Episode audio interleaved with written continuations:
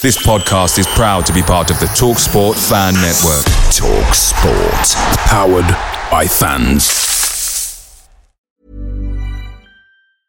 Hiring for your small business? If you're not looking for professionals on LinkedIn, you're looking in the wrong place. That's like looking for your car keys in a fish tank.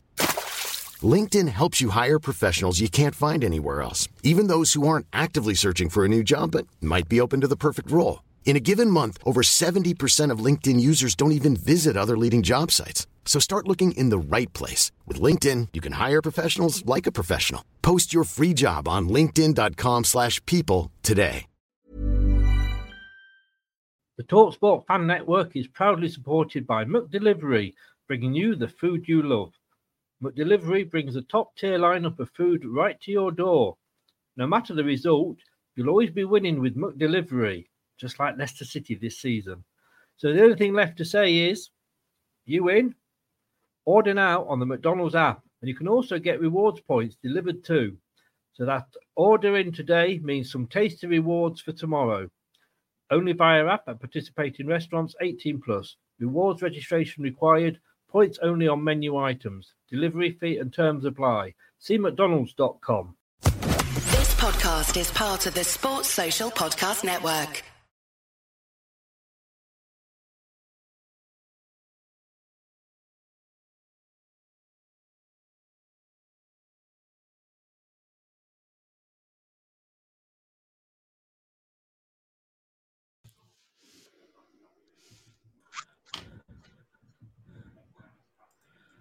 We have a few connection problems, guys. Bear with me. Yeah, no worries.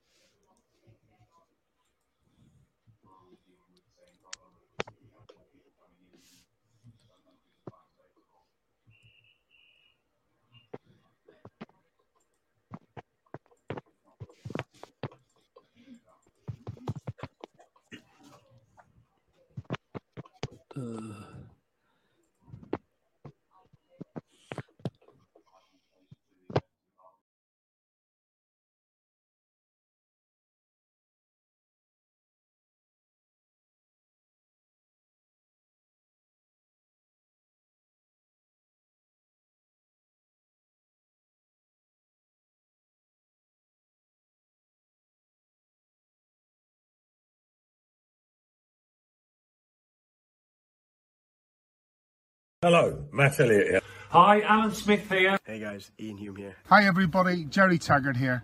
Be sure to watch Chris and Leicester Till I Die TV for all the latest Leicester City news and information. You can also subscribe on YouTube and various social media channels for the latest updates and news on Leicester City Football Club. Come on, you foxes!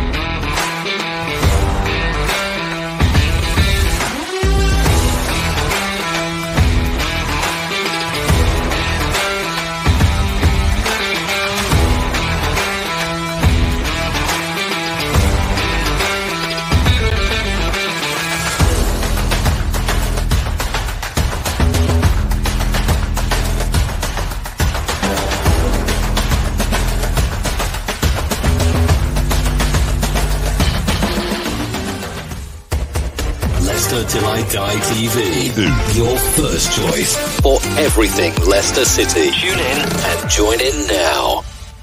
Right, Chris. All right there. All right, the back. How the devil are you all? Welcome back for the sloppy second show. I'm sorry about the beginning. I'm not sure what is going on. We've got a few gremlings on the show. Uh, did a show earlier, ran really, really well. Um, I think it's top. The fact that it was a Tottenham fan earlier, I think he's put the voodoo on this show. Either that or it was Steve, because Steve did say he did have some voodoo dolls out earlier. Um, but we're not live on Facebook. We're not live on Twitter. We are live on YouTube, though. So if you're watching on YouTube, thanks very much. And don't forget, if you are on YouTube, press that subscribe button. And if you are listening to this on catch up, thank you very much for listening in as a podcast on obviously Apple, iTunes, Spotify, Google, and all the major podcast platforms. Here's where you can find them.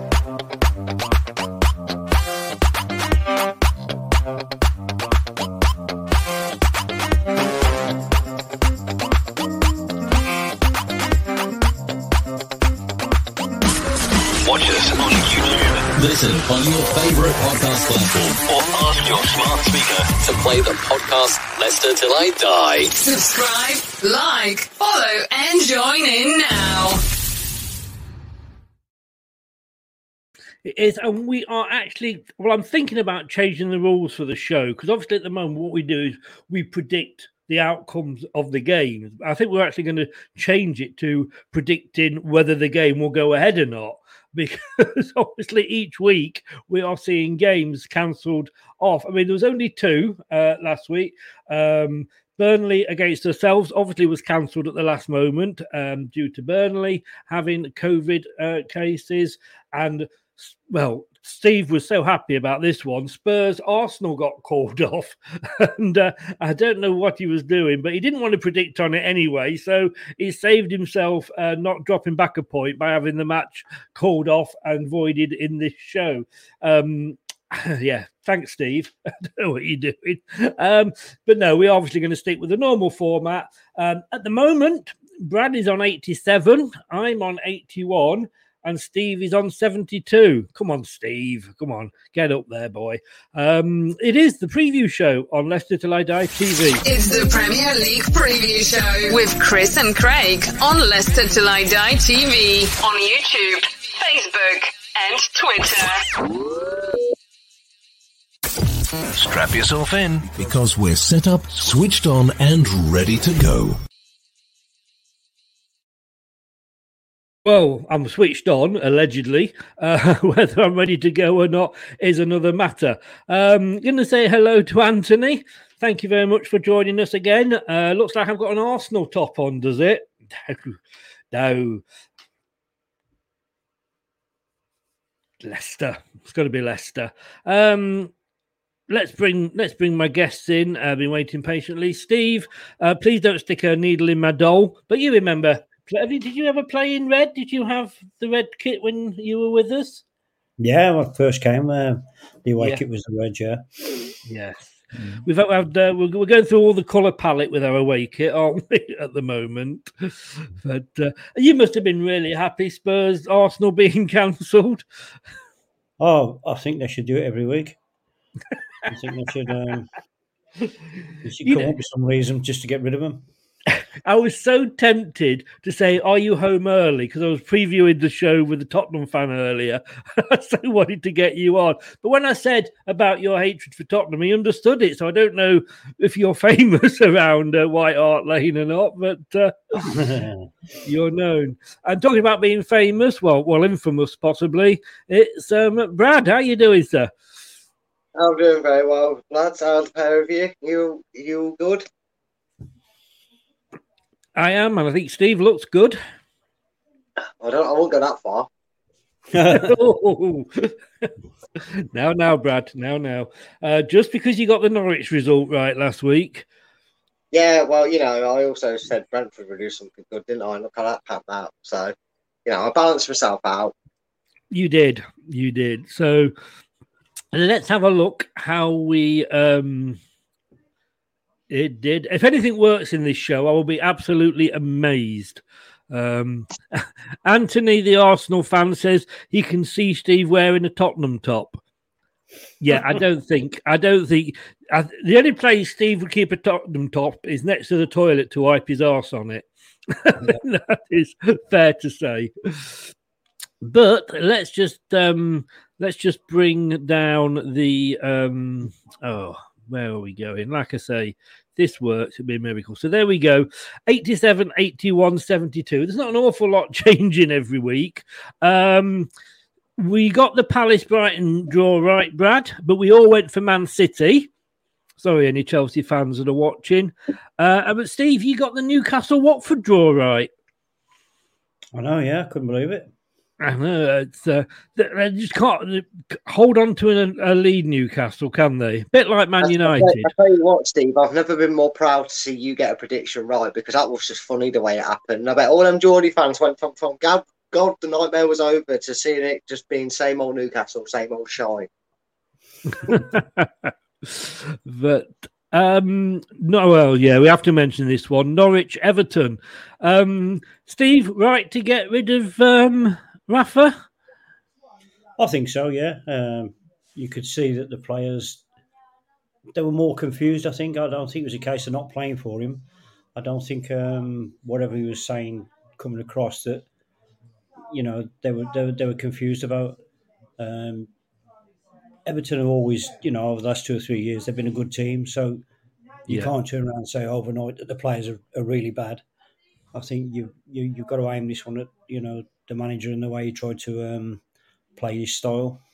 yes yeah your fault brad your fault is gone Yeah, I'll take all the blame in the world because I've been saying it for weeks. He's been a walking sacking, mate. He, Rafa is. I'm sorry to say this, but thank God we didn't get him as a manager when everybody was begging for him because he's clearly not got it to do it at this level anymore. You, like Steve said, the Everton side on paper ain't actually bad, is it? Really, for all the jokes No. I've been getting, it's not a bad side. They bought some good players in the past Yeah, so to have them where they are is just you can maybe excuse a dodgy start and, and getting hounded more and more Creed as a manager for apparently managing Liverpool. Um, but you can't excuse what's gone on the pitch after the first couple of games. It's just been absolute dire. It's been more it's been more embarrassing than Newcastle at times, and that's saying something, isn't it? I mean, Steve, he, he was about as welcome there as um, as well at Leicester. He just they, they didn't want him from the start. But do you think managers have literally sell by dates? I mean, you know, you look at Mourinho now. He, he's not what he was when you know he first came to the Premier League. Do you think football evolves and sometimes managers can't, and maybe that's the problem with Rafa? I think it's um, excuse me, it's a case of um, not letting any more managers into the, like the magic circle. I think um, you've got all these big name managers, and they just go around from club to club, Hmm. and you know you've got some good young managers out there somewhere that are not being given a chance. and I feel um, you know if you if, you know Rafa's going to walk away with God knows how much money, and you know how can you get paid for you know being like you are? He'll go to the next club and he'll do exactly the same thing. So I think the clubs now need to start looking at getting some decent fresh managers in, fresh ideas, because to me, and I know I keep going on and people must think I'm I'm a right ball, but it's it's getting it's getting too stale. The Premier League, I think, it's getting Mm. too predictable. And um, I must admit, think- I, I am more look. I, I watch the bottom of the table this season more than the top because I think it's virtually over up there. It's more exciting uh, down the bottom. But Brad, Anthony wants you to do a favour there. You- your fault. Will you say Arteta will get sacked? Pretty please. Oh, want- you know, you know, we ju- want Arteta to stay. Yeah, Arteta is doing- a great job calling the other 19 Premier League clubs, mate. So I can't say, unfortunately, you're outvoted, that, so I can't say Arteta uh, should get the sack. I have to delay your pain a little bit longer. We all went for Wolves win against Southampton. Um, I mean, apparently all the Man United players now are being banned from ever owning a dog again because they just can't hold on to a lead. Um, as Villa came back to two, Coutinho mm, was linked with us. Who knows? But um, Man United are just in free fall at the moment. Yeah, Brad predicted Brentford to beat Liverpool. That was Brad predicted Brentford to beat Liverpool. Got it completely wrong. Uh, but none of us went for Leeds. And I tell you what, with that Leeds win, those bottom three or four are getting cut adrift a little bit. Yeah, they are. Um, to be honest we probably should have backed more respect on Leeds, more probably for the fact that you know I, I I've been one of saying that you know Le- you know Leeds are in that bottom end of the table, and they're the points that West Ham are dropping. Yeah, their teams are dropping points again. So maybe we should have really thought more about that instead of uh, going against Leeds because that was a hell of a game to watch. Did you reviews uh, watch it? I, only the highlights. I don't know about you, Steve. I thought it was a great game. Yeah, watched it. It was, um, you know, I've been back in Leeds for the last few weeks that, and saying that they've got to come good at some time, and then I totally blew it against West Ham, thinking they'll get hammered, but they look like the, the Leeds from um, from last season, and I feel that um, I think they'll carry on now and get a good little run going because they've got the confidence back, because they haven't been there or thereabouts um, hammered every week. I think they've been unlucky with some of the results they've had. So it's it's more of a confidence thing now, and let's see if they can move on with it. I mean, like I say, it is just. I think the thing with Leeds is that they, you know they beat Burnley the week before. Those you know it's those games that they need to win, and you know, I say the other ones they're getting they are getting cut cut adrift a little bit. And I mean, I know uh, Everton are sort of, well five points clear of the bottom four, but everyone's got game in hands, and it's it's going to cause so many problems when they're trying to. Well, we've got a catch up game tomorrow, um, but it, you look at the table when you think Burnley, they're like five games behind Man City. But can you see them winning any of those five games? I don't know if either of you two can, because I can't at the moment. Can't see them winning any of them, any of them. And I know that obviously, first of all, because one of them is against us, can't see them winning that. True. Can't can't see them even beating Spurs, but I'm sure Steve can. So they're going to have to win one, aren't they? Um, yes. Probably the one they got a chance of winning out of the panel there. Well, this week we've got 10 games as always. How many will actually go ahead?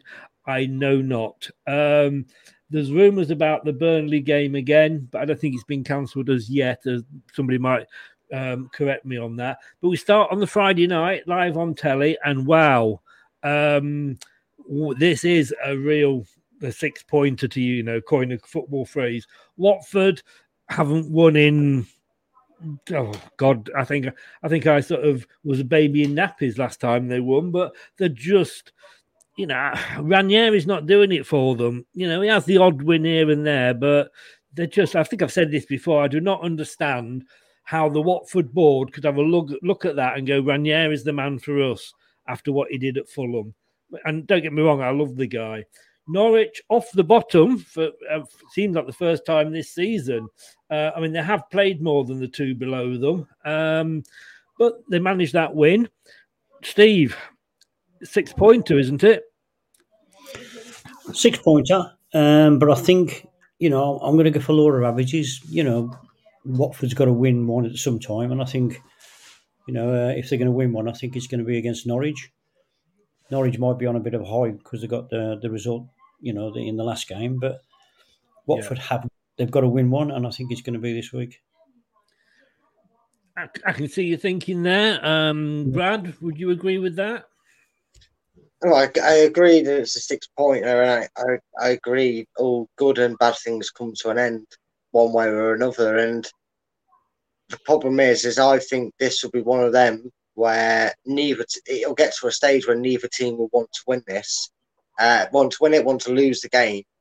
I think it'll mm. be it'll we'll go late into the game. It might already be one all, uh, and then you'll get to a point in the game where both teams will go like, well, we'd rather draw than lose this right now. Especially if they hear wind of maybe other results going their way, and it, it turns out to be a valuable point. Um, so I'm I'm going to say it's a it's a draw. I think it'll just end level. I, I think I can just see this happening with this sort of game. I think they'd rather get the point on the ball you were such an Indian giver, you know, all this love for Norwich last week, and you, have chickened out. You've not stuck with them for this week. Yeah, I mean, come on, Norwich is the John McEnroe miracle. As as as Steve, he did it with with Watford. They're both miracle clubs. So let's see, if I sit on the fence, I'm not showing favouritism to two favourite children. yeah. I'm trying to um, put you off because I, have I've gone for the draw as well. I think Norwich will be. I know there was an ulterior yeah, don't put you off. Um, but no, I have because I think um, it will be a draw. I think Norwich, like I say, that they got that win. Um, they will be buoyed up a little bit, and it's a must-win game. You know, if they can't beat Watford, then they're going to struggle. And I think they'll, if they're not all down already, they will go down. But it's the same for Watford. They are in exactly the same position, and I think it will. It could even be one of those boring nil nils, to be honest with you. Um, uh, you know, last game's on match of the day, as we say. Um, Everton managerless and um, confidenceless as well. Uh, if we're honest, dropped. I mean, they were as high as fourth at one point, Steve. They're down to 16 now, 16th. Uh, their last win was against Arsenal, and you can't read too much into that because you, Arsenal, you, they can win one, lose one, win one, lose one. Uh, but they lost to Palace.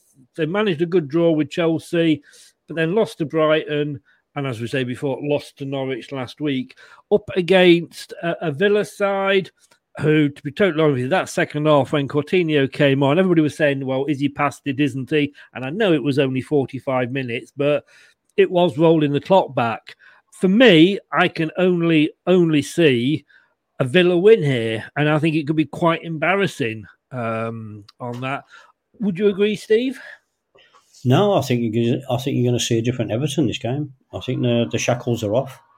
Um, they got rid of the uh, the weight that was around the neck, and I think they're going to um, they're going to want to prove a point that it was the manager and not the players, and uh, not um, the way they've been playing before. So I think uh, Everton will.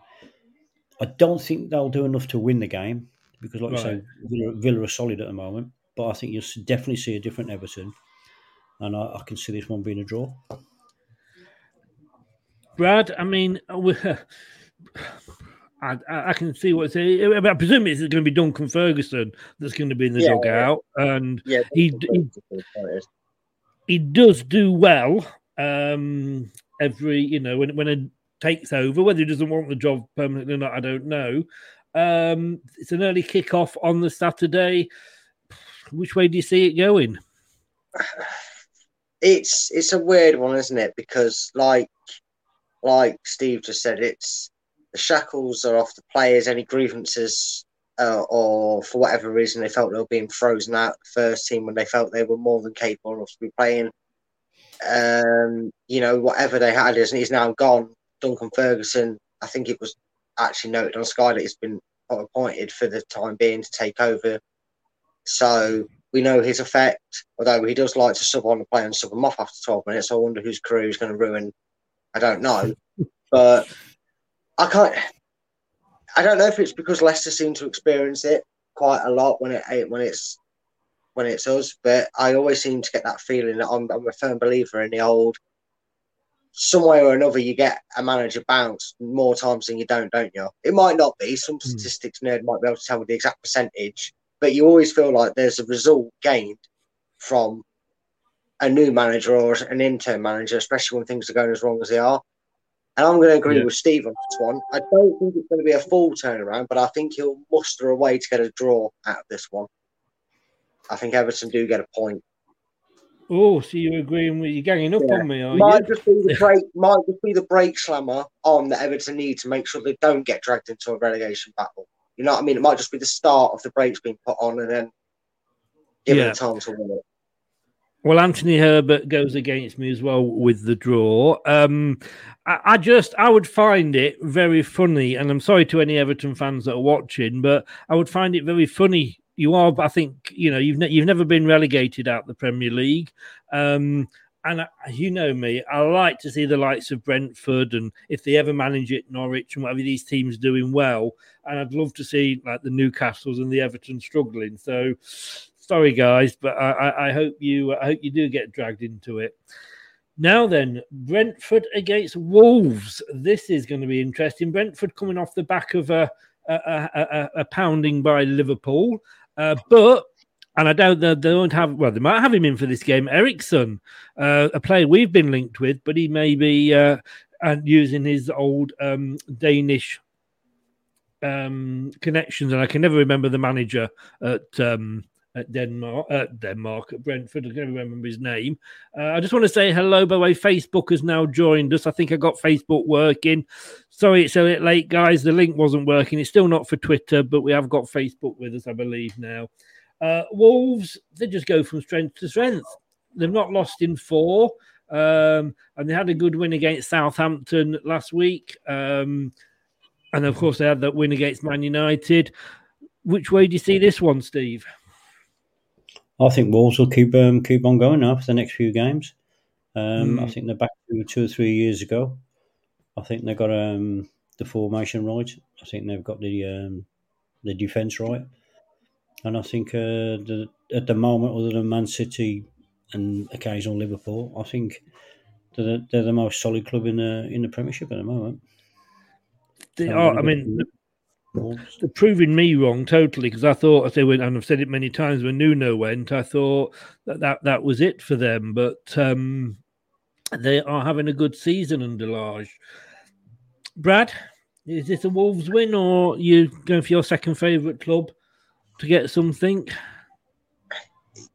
See, the good points made by Steve. I mean, they're, they're quietly going about their business at the moment to the point where they they kind of weren't getting talked about but the fact is now people are starting to mention they're not getting talked about. So inadvertently, people are now talking about Wolves, and mm-hmm. what we all know what happens when a when a team like Wolves and Leicester and that suddenly start getting talked about and start getting bigged up as favourites for games.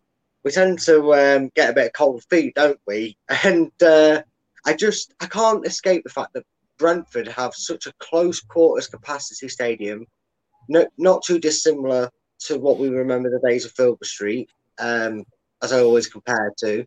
We know what that ground can cause. We know that a whole different Brentford turns up, and I just can't look past. Just as Wolves are looking good and people start talking about them, Brentford go and reverse what happened to them at Liverpool and go and beat Wolves. So I'm actually sticking with my, yeah, as Chris would call it, my second favourite team. Although I don't have a second team, but Brentford are getting a win on this one. Plus, my dad supports Wolves, so I find it easy to say Wolves are going to lose. I, I, I was saying it tongue in cheek. I mean, I, I love Brentford. You all know if you if you follow yeah. the channel, you know my thoughts on Brentford. I feel bad for them because they are slowly slipping down that greasy pole. I think they will have enough to to to stay up. Um, I mean, they are currently in 14th, but you know, the 10 points clear of, of the of the drop zone. Um, I would normally, if this was at Wolves, I would be going for Wolves because uh, I just think they are they are looking good. Um, but with Wolves, they I've lost my pointer. Where's my pointer? There we go. You know, the, I want to say Wolves, but I, I, it's a little bit of me. It's, it's one of those heart head moment, uh, heart brain moments. Um, I think I'm going to have to go for the draw again. I'm afraid and sit sit in the middle because I think because uh, it's at Brentford, I think they will. Uh, they seem to kind of kind of respond with draws after they've lost one. But um, there we go. Now then, Leeds, Steve. We were talking about them before on a bit of a fight back. Uh, maybe we've they've, they've, got the mojo back. Um, Newcastle United they don't, they can't have dogs either. I mean, you know, you just think they're close to it. Uh, they've been linked with everybody and his dog, literally in the transfer market. Uh, only two that have come in though. And Newcastle going to get anything at Leeds? I think it all depends on Leeds. Um, I think if Leeds look at the fixture and think, you know, this is the right time to play Newcastle, I think that's when they're going to uh, uh, hit a brick wall. Um, Newcastle are not going to get any better unless they get four or five players in at the same time. Uh, you you know you you you're doing one and two players, and I don't think they've changed anything. The, the systems have been the same. I don't think they've looked like they are going to do anything for them until they get three or four people in. Um, it's not going to make any difference. But Leeds had a good win against West Ham. If they can um, go back with the same attitude and attack attack prowess that they've got. I think uh, Newcastle will win this. Uh, sorry, Leeds will win this two 0 For Leeds, yeah. Um, Brad. Yeah, I'm I'm just seeing only one winner, and it's got to be Leeds. They found a bit of form. They've managed to get themselves some results, much needed results. Let's face it, we're all probably starting to put them in the mixer with the Burnleys and Oranges and the Newcastles. Uh, and I think this one just keeps putting another nail in Newcastle's championship bound coffin. Um, probably gets Leeds all but out of it for now. So, yeah, easy win for me. I reckon against uh, against the Um, two. Sorry, say that. Say that again. I said an easy win for Leeds against the two. I'm afraid. A tune. So yeah, yeah. I agree. I mean, I just wonder if Newcastle have got them. We've talked about this before, and I've gone for a Leeds win. Uh, I think that they've they've they've turning it round, and they've had a couple of wins, and they're on that. You you get the confidence just from a couple of wins, don't you, Steve? You know, as players, you're thinking like, yeah, it's gelling now, and you you, you walk out with that bit of extra swagger, don't you? Oh, you do because you've got the result. Um, I think Leeds have been involved in some games where they could they, they could or should have won the game, and um, you know by, by being unlucky they haven't got what they wanted. But Hmm. Leeds are a team that's that are solid, and I think once they get in, back into two or three wins, they'll have another run like Wolves, and um, they'll get back to to where they were. And, and do you think Newcastle have got to go down to get better? I really do, um, because like like I've just said, you know, richest club in the world apparently, but you can't do it by bringing one player in, two players in.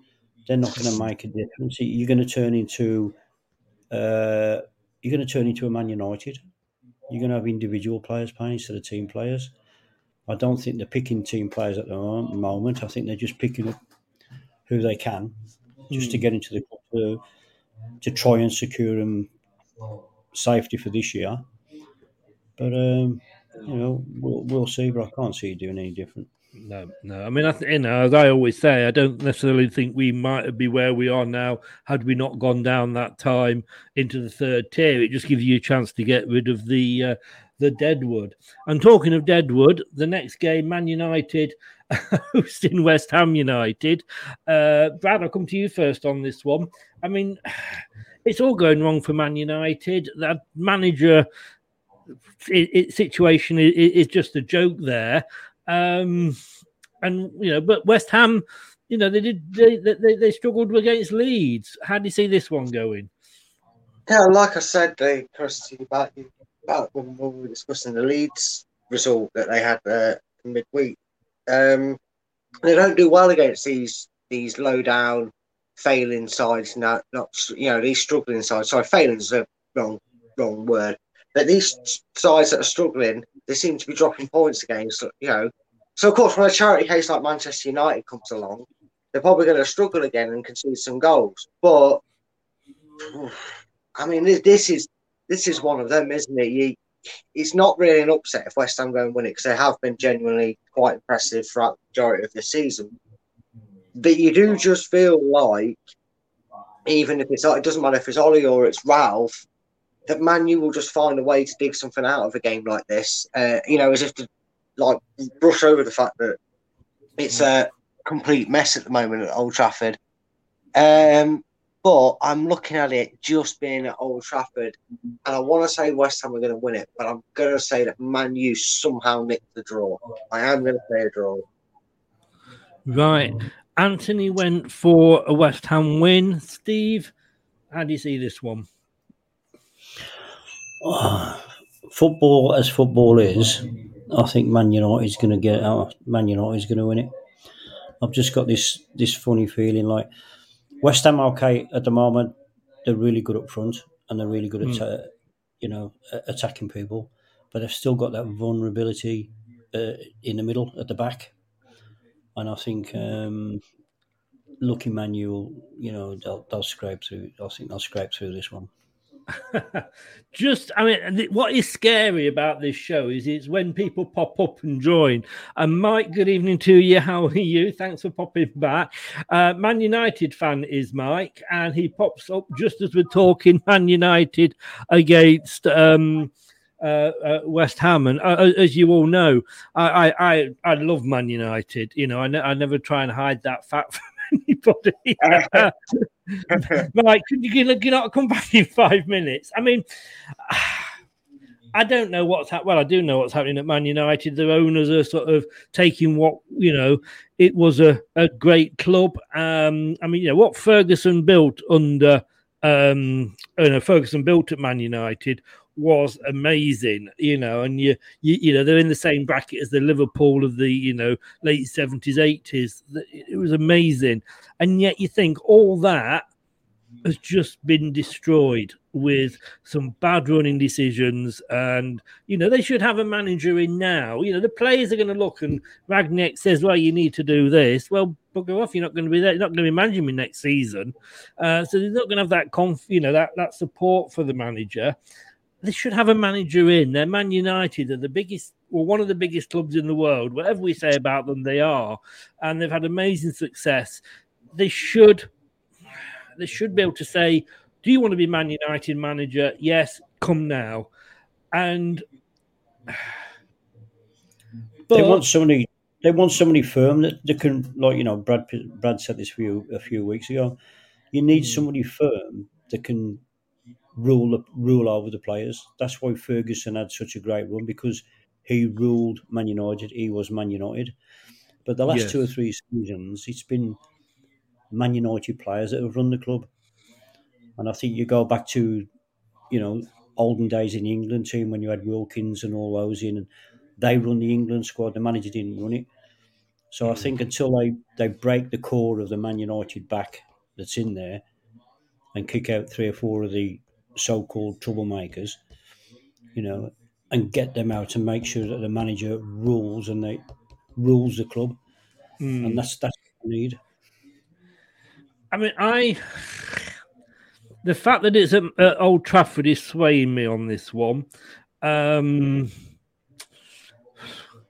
I, I, hate I I hate I hate having to do this, but I'm having to agree with Brad again. will you start to be a bit controversial, Brad? So I, I want to catch you up, not just for the same, but I do yeah, think.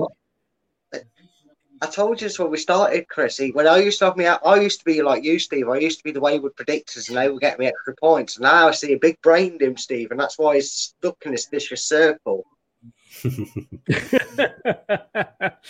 Oh, if this wasn't live, I'd be going back and changing all your votes, Brad. Um, but I think Man United. Sorry, Mike, but they will they will scrape a, a scrappy with a draw um, at that. If it was if it was at West Ham's ground, I could see you, you you're throwing it away. Mella, Mella, how are you? Um, Mella, Mella, New York, so good named you twice. Did I know that Norwich lost five in a row? I didn't. I did not indeed. I think that might end tomorrow, though. Sorry, Mella. Um, let's have a look what we've got back here. We have now come into Southampton, Manchester City. Um, let's give them the let's give them the trophy, eh, Steve? That's it. Yeah, Man City won the league. They won the league. Um, I think after the fourth game of the season, by the look of it. Um, you know, I, I hope that somebody gets a campaign up and gets rid of these three points for a win because I think it's I think it's killed it. You know, hmm. um, because once you get that run of three or four games and you get that uh, points ahead, you, you know, you're not going to get caught. And I feel it's so typically boring now. And I think that's that affects the other clubs in the Premiership as well. Yeah. Because they know after four or five games they're not in contention of anything. And they're just playing for mid table or, like you say, relegation. But I think bringing back the two points and narrowing, because you're never going to be able to catch Man City or the the so-called top six money-wise and getting the players in. Mm. So I think they've always got every year they've got that advantage. So I think something needs to do to take that bit of that advantage away and uh, let them start scrapping for it instead of like having it given to them on a plate. But do you think that you know, I, I see where you're coming from with the three points, you know, and, and for, for those younger ones like Mike, there's the, the two points of what you used to get before three points were added when when we were mere mere mere, mere, uh, mere teenagers as well. Um, I just think that let's say, for example, Man City, well, they are the ten points ahead. So if it's three points for a game, you've got uh, you know three games, you're back in it if it's two points for a game, a win, you've got to win five games to be back up there. So is it not harder if it's with for two points? No, I think because you're on, you're, you're, making things more, you know, more of a level par. You can um, lose a couple, but you can still be in contention because you're not, uh, you know, they're, they're not pulling away. I think the three points was brought in to make it more entertaining. But if you look at the Premiership now, um, do the teams go at go at each other like they used to before. It's more everything's changed. It's a slower build up. It's more passes square and backwards and it is attacking. So I think the three points where they said it'll make it more exciting. You know the way the way the, the rules have changed and the way that the, the game's changing. You know, um, to me, it's it's yeah. Groundhog Day because whatever games you play on, watch this Saturday you'll you'll you'll see exactly the same games next Saturday. Yeah. I mean, Brad, we if, if ever you can say that anybody's bought the title, it is Man City. We know, you know, that they wouldn't be as good or they wouldn't have the players they had if it if it wasn't for the owners. But fair dues, you know, we've all we've all got rich owners to some degree. Um, but Southampton aren't going to come away with anything here, are they? get your 9 0 card, bingo card. I've got a funny feeling about this one, and it ain't a good one. I've got for Southampton fans. I think the annual 9 0ers could potentially be on here, the way Man City go about it. And look, I know Man City versus Southampton's had a few shocks. I think they only lost, didn't they only lose 1 0 or something like that earlier in the season? Um, someone after confirmed it. They, they don't always get battered by them, obviously, but I've just got this horrible feeling that somehow Southampton are going to find a way to make it a third year in a row that they lose by nine goals. Well, that would be. Uh, I'm, I'm I'm almost tempted to put a little note there that you said nine 0 uh, the, the, only problem is though, Brad, if somebody if somebody's wins with another game nine 0 I'm worried that they're going to take the uh, the record offers and, and, and get ten. Yeah, that's the that's the worry with that one. Um, but there we go. But we've got um Mike says, Mike, good point, Mike. Uh, 9 1, James Ward Prowse will score a banger.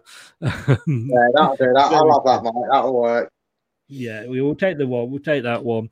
Um, Burnley, I don't, I don't know what I can say about Burnley, and I feel bad because of my affinity with them, but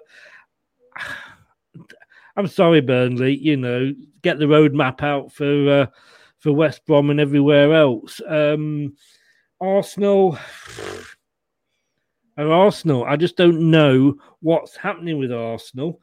Um, I know, I know, Steve. You're just going to go for Burnley, aren't you? I am, yeah. Yeah, and I don't blame you at all. Um, Brad, Mike says Burnley are down. Sorry to say.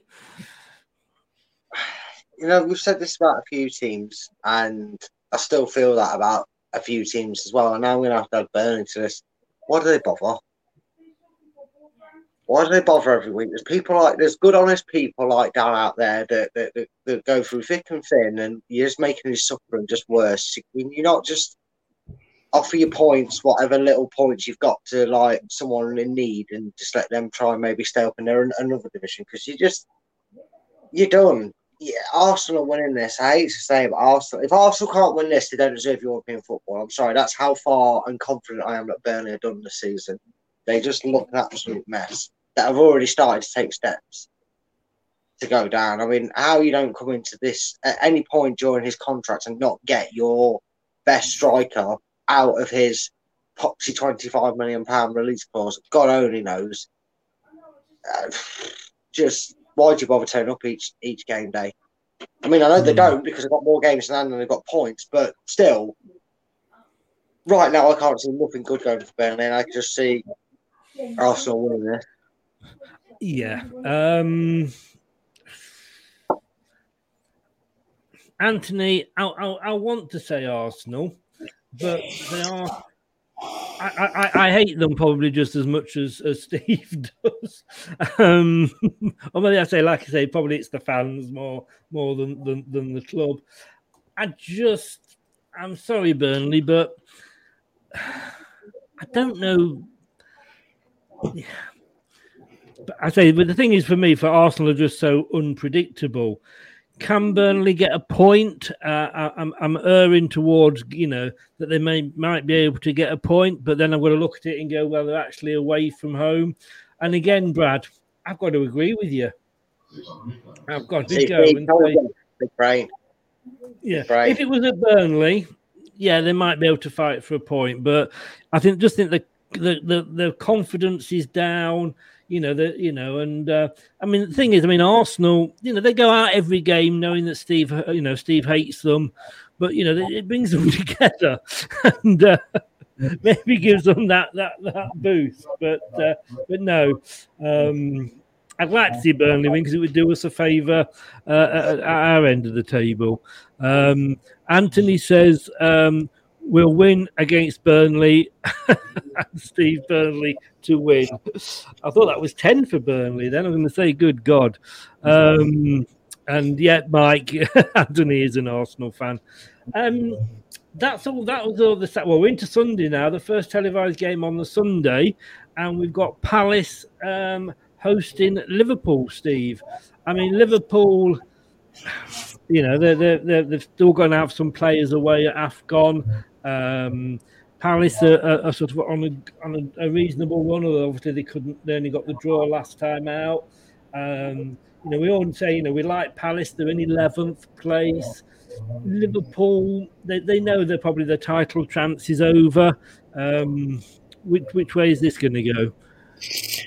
I think this is the right time to play Liverpool. I think uh, watching them uh, some of the last game, you know, uh, the players that have gone out of the team to this silly silly cup thing where they've gone, I think um, it, it's, it's killed Liverpool. Um, they don't look as sharp and as and as potent as they were. Um, they still do the passing and that, but they're not getting anywhere with it.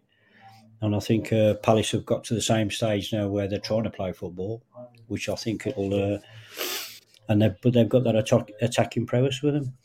So I think uh, I think Palace will uh, beat Liverpool. Wow, um, Brad. You've just reminded me by bringing it up some bittersweet news. Well, two bits of bittersweet news to Leicester. Um, is obviously we know Castagne's out for a while, don't we? Um, Again, yeah. Bittersweet, more for the player than it is for the club itself. But Ghana are knocked out of the African Cup Nations, so I don't know Oh, how they're long. out now, definitely. Right. Yeah, they're out now. So that does mean Daniel Amartey's back, or did he not go? Well, I was just being silly. No, he went. Um, so we will be getting him, him back. Uh, I don't know that he's, sure he's how got that'll take, but that is that is something. If you remember, he does probably play on the right side. So I just wanted to get that out there before I give my predictions. Uh, I did this on a, a very infamously long stream, as you know, Chris, and I'm going to stick to what I said. Ball's happening again, but that means I've got to go for the draw. I don't think Palace have enough in them to cause a major upset, but I think they're going. You know, just when Liverpool think they're going to get the ship, the, the ship steady, they play Ball, don't they, all over again? And I think they're going to muck it up again, Liverpool. Um, and I'm going to go for the draw. Yeah. Well, well, I, I'd say that that show you on. I wasn't sure whether it was a show or a telethon. bit of both, mate. Bit of both, mate. I was getting ready to, to pick the phone up and, and offer a donation. you know? Yeah, well, you don't. You were only donating for the need of sleep, but that that that, that came shortly. um, I'll come back to your question at the end, Anthony. By the way, because it uh, it could be a long a long answer. Um, yeah, I've got to say, I've got to say that Liverpool. I, I, I'm, I'm, I'm just going to go. I'm going to come out and say I'm agreeing with Steve. I'm going for a Palace win. It's at Palace.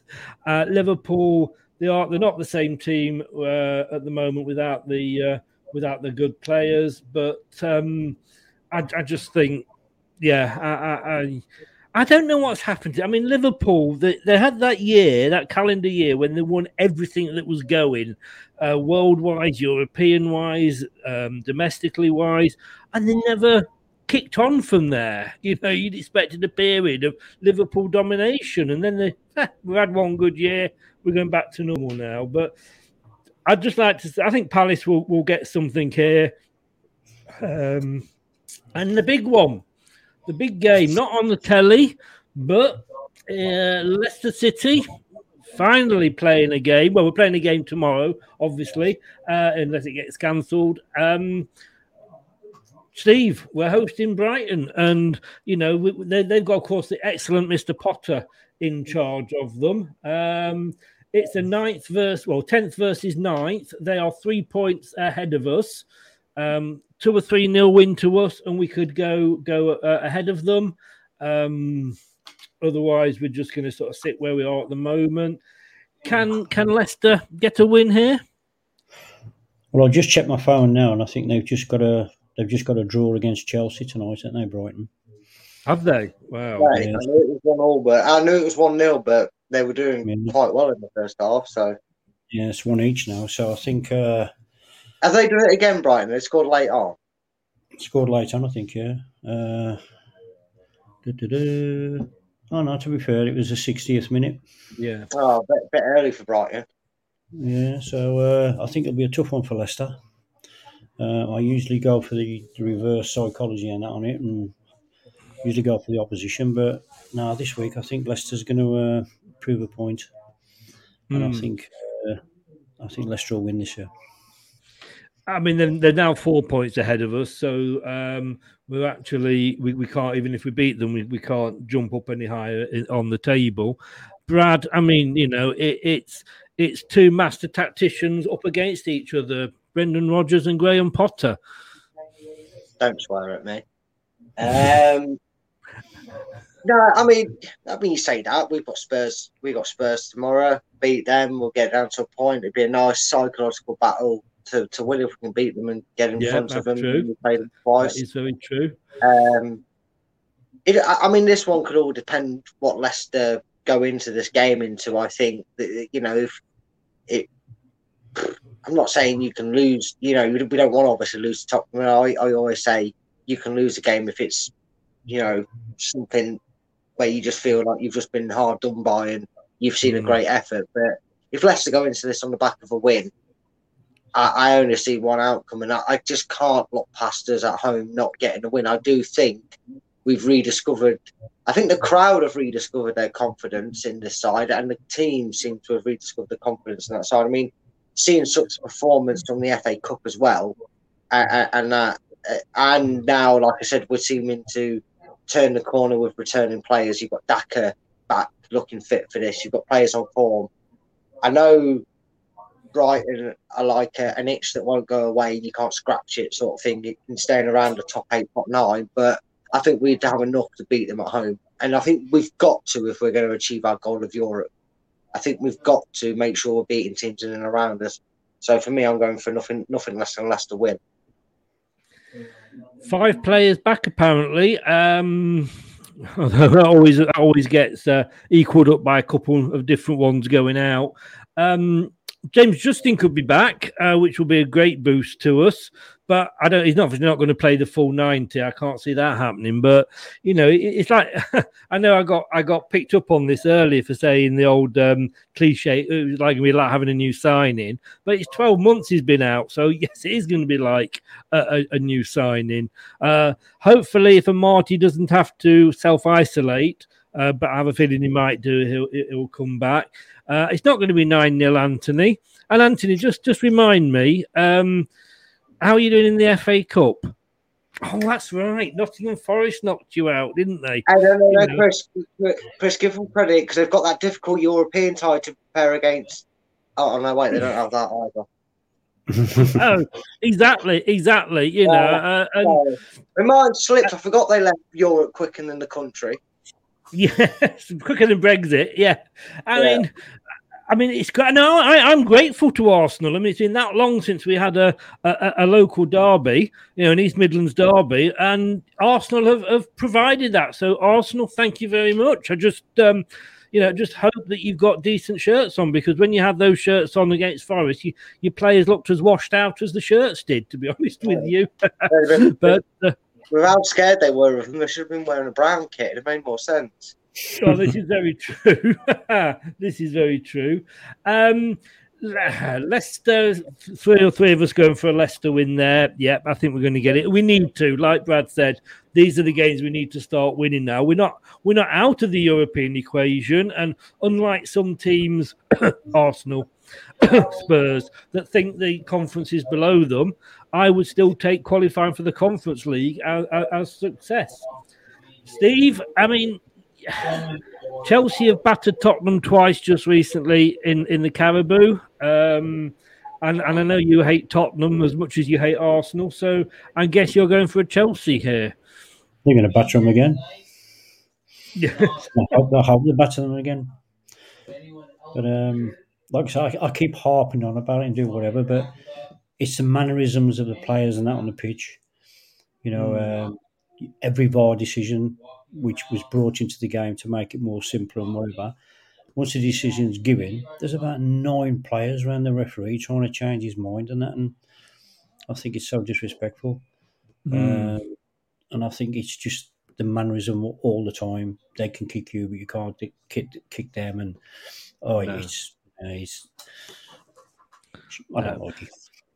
I know what you're saying. Nippon, hi, how are you? Um, this uh you you you you obviously think how my shows go on as long as yours because you come in after 15 minutes thinking oh i've still got a couple of hours to watch but uh, you always come, come in at the end but welcome along nippon i do hope you are well sir uh steve's just gone for your team to beat tottenham hotspur um brad you i mean i can't see tottenham getting anything can you no, but I can't see Chelsea winning it. So guess where I'm going? I'm going to my magic fence this week because that seems to be where I'm going. I'm looking at these teams and honestly, I can't see Tottenham having enough. I don't know what the serious injury is to Son, but we all know him and he is vital because Kane's still a couch potato. He's not back to his form, what people might say. He, he's, he's still been drossed this season for Tottenham because he wants out. Um, you know, difference between Chris Wood, his agent, and, and you know, Harry Kane's baffles me that, you know, the 100 million man can't get a contract release clause put in his contract, but there we go. Um, mm. But if he's not playing, if so, they haven't got the creativity. love you, Anthony.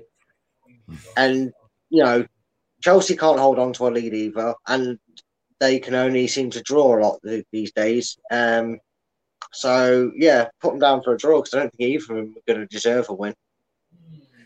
I think be. I think this could be last on match of the day sort of thing. I reckon this could be the, the dire game. I, I, I was asking the Tottenham fan earlier. It was on from, and it's a great channel if you if you've. Uh, uh, want to, I know Steve can turn off for this, but I know if you do want to have a have a bit of banter with the Tottenham channel, uh, let's talk Tottenham. Um, it's a great channel. It's called Chris, so you know he's going to be a really cool guy. Um, and I was asking him if there was any sort of, you know, did he see the Leicester Spurs as a rivalry? And like, because uh, you know, we seem to have done since obviously the three horse, you know, third in a two horse race. He doesn't think there is, um, but he, he, he, I don't, I don't hate Tottenham the same way now. I will, I will explain things in a minute, uh, uh, Anthony, but. Um, I just think Chelsea, they're not going to win the league. They're not going to catch Manchester City up. But Spurs, they've got a good manager in. It's whether they back him or not. And, you know, we're halfway through the window, and you can look at clubs like Leicester and say, you know, we aren't buying everybody, but Tottenham aren't, you know, and, and there's rumours about unrest with Conte already. Um, so I, I'm going to see this as a Chelsea. It's at the bridge, and I'm going to see it as a, as a, as a Chelsea win. Um, I, I, I, said this to Anthony. Um, we love you, Anthony. And Anthony comes back with thanks, Chris. The missus don't, but she's a cow anyway. oh, lovely. uh, Niall says Nip and the quiz destroyer. Poor result for your Scottish team. Rangers drew drew with one one with Aberdeen. Um, and he's got he's got he's, he's, he supports well, he's got more clubs than a golf player, hasn't he, Nippon? Um, more, clubs than a deck of cards. Yeah, Anthony, I'm going to say why I why I don't like Arsenal at the moment. Um, it was Wenger that started me off because he. I expect a manager to back his players if they've done a mistake and he doesn't want to sort of come on the telly straight after and say, oh, he was bad or, or whatever, as we call it, doing a Nigel. Uh, but he, he never saw anything. You know, he, he must, you know, he, saw plenty of his fouls, you know, where he wanted a foul, but he never saw anything else. And kind of, yeah. And then I'm afraid Arsenal when you beat us in that uh, when, when Welbeck got the, the goal in the last minute to beat us in the championship winning year, your players posing in the dressing room, you know, there, there was um, you know going like that and, and all. Um, I'm like, Ozil was doing that, and I'm just like, yeah, you won a game, you know, and it's that kind of of attitude, and and this for me, it's not everybody. You're you're a nice Arsenal fan, and there is one or two out there. But this sort of thing that you know, Madison was going to come to you. Why? Not that he wanted European football, not that he was coming to a, a football playing team, because we're Arsenal. And kind of, you're not there now, guys. So that's why I hate Arsenal. But he was actually, Steve, asking why you hated Arsenal as well. Well, you know, it goes it goes back to when I when when I, I used to play against him. Um, it was the attitude of um, the people at Arsenal uh, when you you know in the ground, not so much the fans, but the people in, in inside it. Um, what went on on the pitch and whatever, but it's it's the arrogance of um, Arsenal. Mm. Um, they don't care about the football; they just care about the money. Arsenal, Tottenham, Chelsea, they're all money money machines. They're not football machines anymore. And I think they're, um, they're losing. Uh, what can you what can I say? They just think about their club and that's it. Yeah, you know. Yeah, I think I think they're, they're ruining the game. But it's mm. it goes. You know, you, you watch them on the pitch; they got the same attitude as Tottenham as well. You know, yeah they want to throw you around, they want to kick you, do whatever. But as soon as you touch them, oh my god, they're rolling around on the floor, they're in the referee's face and all that, and they just can't accept what happens on the pitch or happens off the pitch. Mm. And I think they're trying to make themselves, you know, right up there, where where they're not any different from you know your Burnleys, your Leeds, your West Ham's. You know, it's as though they've got, they think as themselves as that it's all about them. Yeah. Anthony, now you know why I left the question till the end. but uh, uh, show Arsenal some love, Brad. You got to have some love for Arsenal, haven't you? Yeah, I love watching it when they lose and everybody loses their mind. No, I mean, I don't. I would never ever say anybody like that is a rival club. So to me, rivalry is exactly what it stands for. It's your local team. You have a rival with them because you give them more banter. It's always a bit. You always feel a bit more happier when you beat a local side. I, I think Leicester are just bored because they're, you know, we haven't got a mm. Midlands team because the only teams that are good enough to be in there are from the wrong side of the Midlands and the worst side of it. So you know, we're, we're the only one holding up the flag for the East Midlands, and they were the only twos that made fall out of themselves, weren't they? Arsenal could have kept quiet. They could have jumped on the old bandwagon, giving Spurs fans some sticks for reckoning they were going to catch us when they were 363 points behind us that season. Uh, yeah. But no, but on all seriousness, they, they could have, couldn't they? Because every other team that was behind the Leicester team, I mean, some teams' fans were behind it more than Leicester fans, even when it was getting closer yeah. and closer. And Arsenal fans just, it's like they, they, they, they went, you know what, Old my beer, we'll be the villain. And again, I'm with you, Chris. Obviously, not every Arsenal fans like that. Some gracious fans no. and some Arsenal fans I know and it's the same with Spurs, but it's easy to give them banter and get a bit more joy out of watching them lose and, and, and not doing so well because you just remember how annoying they were when that sort yeah. of season happens. So for me, it's always just more fun when they're not doing so well. No, it is. It is indeed. Um, what day are we on today? We're on the 18th of January already. Um, we're going to um, go now. So I've got some questions, but Steve, I just want to say thanks a lot for coming on again, as always. Um, keep it up. You're behind me in the prediction league. Long may it stay like that. I don't want you to catch up too much. Um, and I think we're going to be back to, to, to Wednesday next week. So, uh, so I'll see you next Wednesday, sir. Take care. Thank you for coming on. All right. Thank you very much. Cheers, mate. Later, Stay safe. Stay Yeah, safe. Bye bye. Bye. Thanks to Steve for coming on as always. I let him go because uh, obviously I don't want to take up all of his time and we still carry on talking. Nippon asks a question here. Um, Chris, who do you hate least out of Chelsea, Arsenal, and Tottenham? Do you know what? It's it's a bit. eh, I mean, I could say the reason I hate Arsenal is I've already stated the reasons. It's just the cockiness of them, and you know that famous picture of them in the dressing room. Like I say, do I hate Chelsea or Tottenham more? I've never really hated Tottenham. Um, I hate the fact that they've got Harry Kane and he always seems to score against us, no matter what we do, and we can't beat them. Terry's off. Uh, thanks very much for joining us, Terry. Hope you and the dog enjoyed it. Um, and I don't mean I don't mean that by Mrs. Fuller, obviously. I do know your dog does. Uh, he's a lot happier now. Uh, Brad hasn't got his cuckoo clock. Let's just say that. Well, no, let's, let's just say a few months ago, I learned how to shut the alarm up by putting a piece of paper in front of the sensor. So now I've done that, it doesn't go off. Ah, So yeah, I, I, I, I, I thought about killing it, but apparently I'm not allowed to do that because it's an heirloom. so I'm not allowed to do that. I'm not allowed to get to murder. Yeah. I mean, Chelsea now, I suppose, with Kante and Drinkwater, how's that 35 million pound going, by the way? And, you know, Chilwell, the way that they left um, doesn't make it. But I'm going to be honest with you, I probably like Spurs least. I hate Spurs least out the three of them at the moment. Uh, would that, but that can be Chelsea and Spurs can can change depending who who who goes where and what have you. For me, like I say, probably at the moment Tottenham. What about you, Brad? Um, this this might throw back a memory to you. I think I finally sort of got over my saltiness of um, when they completely screwed us out of the FA Cup fifth round at Stamford Bridge when they Yeah. died for a penalty and Leboeuf scored it.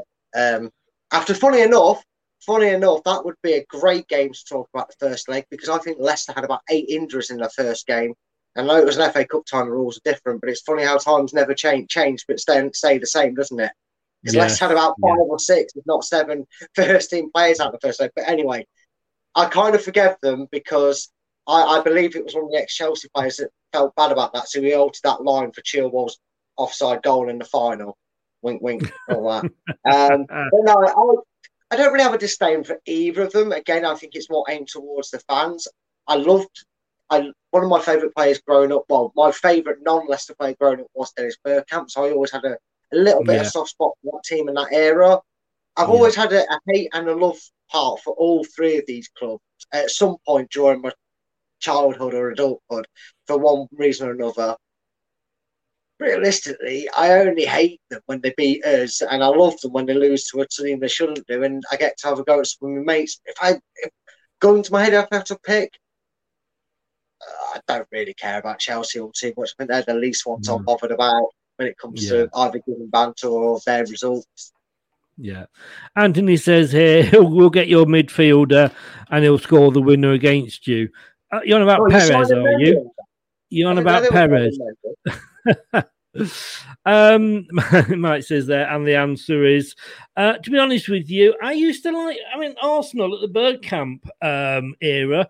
uh, You played lovely football, and I used to like as a neutral watching if you were playing another team. But it was just the cockiness of Wenger and the cockiness of your players, and you know, okay. So so Tielemans may go to Arsenal, and I think I said this on another show it, it, if he goes, he goes. What he won't do is go for what the BBC said, which was 40 million, because we paid 40 million for him. So we ain't going to let him go for 40 million. Yes, he only got a year's, you know, I don't think he'll go in the January. I think he's going to wait until he wants. He's the reason he's going is because he wants Champions League football. You know, and and he deserves that. And I actually, if you do check out um, the the BBC website and go onto the Leicester City page on the BBC website, uh, you'll see my my Tuesday blog, Tuesday talking point, as the BBC call it, and I actually said talking about Tielemans and the fact that he might go. But you know what? While he's here, he, you know, he, Brad will remember when he celebrated winning that throw in you know, when he when he scores, he's he's he's still you know he's still got that passion for us, even though he knows he probably he won't be signing a contract. It's been twelve months now. Hey, go, you know, that that should tell you something. And he may well go, and I will wish him all the best because he appears to be going in the right manner. Um, but you ain't going to get him for forty million. And yes, yeah. he's only got a year left on his contract, so you might get him for sixty instead of the maybe 70 or 80 that we would, would normally ask. But you know, look at look at you know, two words, Harry Maguire.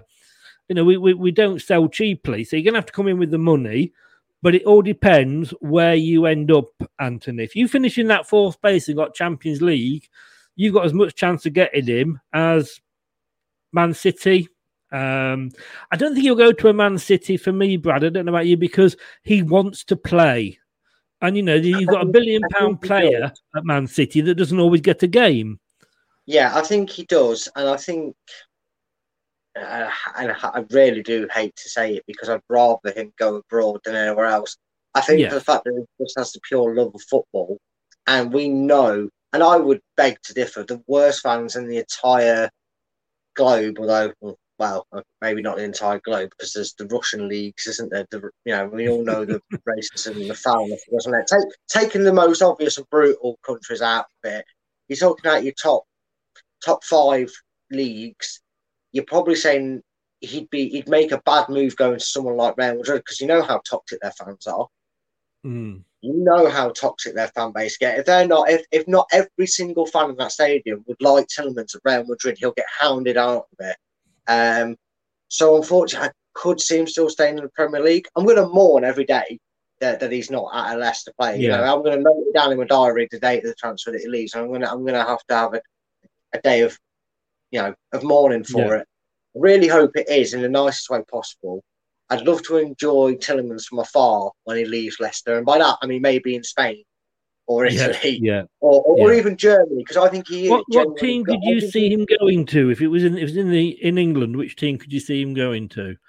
I don't think he'd go to Arsenal, even if they made top four. I think he'd want someone who's already ready built for top four, mm. someone who's got a bit more stability and. Oh god, it's gonna make me sick to say it, but I, I genuinely think for the more need and the more purpose of the midfield, I can see him going to Manchester United because Pogba's going. We know that. Same reason Tielemans is going, but for completely different mm. circumstances. He's near the end of his contract. He's going to go. They've got to replace McFred. And if you're going to persist with strengthening that midfield, I just think he sits nicely in it for them. And they do get mm. top three, top four, more consistent than anybody. He doesn't get into Chelsea's team because they got 369 million midfielders, and it's just not fair. He deserves to play every week. Man City, he'd fall into the rotation slot that Man City play. Uh, I don't think that works for Tielemans. So the only club realistically, I think, matches ambition for what he's wanting to be doing season in season out is Manchester United. You see, I, I don't because I'd rather, I'd rather, him go to Inter Milan. I'd rather him go yeah. to Inter Milan and win Serie A with them and whatever. I don't, I don't see him at Man United because they're in no disrespect, Mike. Uh, he, they're in such a mess. You know, I don't think Man United will probably even qualify. And this could come back and bite me on the bum, of course. But I don't think they'll qualify for the Conference League this season. They're so, and I don't, and I think you're always going to look at that I mean, you know, you, you look at Newcastle. I mean, they're being linked with every single player that's going. Uh, oh yeah, this player's available. This club, this club, and we'll add Newcastle on the end. You know, so but players apparently don't particularly want to go there. Um, and that's because no. of the position they are in. And I think it's the same with Man United. You know, you look at Man United, would you want to go there? because I wouldn't. I don't know who the hell the manager's going to be. So I could sign Yeah. for Ralph. Then a new manager comes in who, who doesn't particularly like me. Um, I, I, just think they are in such a mess. I could see him going to Liverpool if I'm honest with you.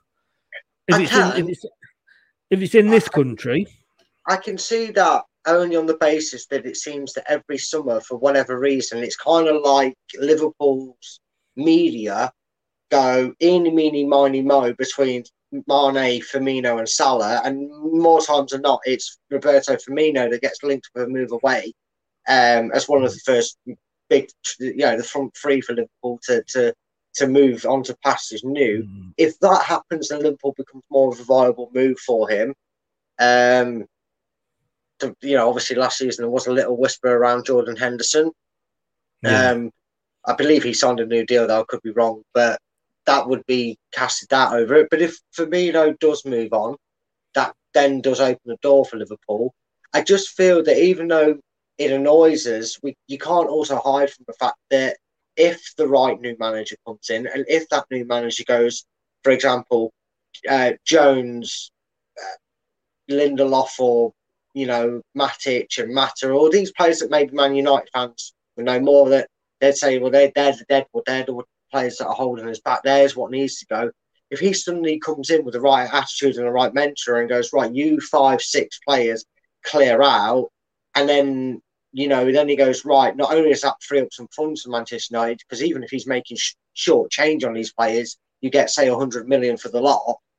You're probably going to get more than that, but I'm just trying to base it. And then you go right. I'm going to spend 65 million negotiating with Leicester for Tielemans.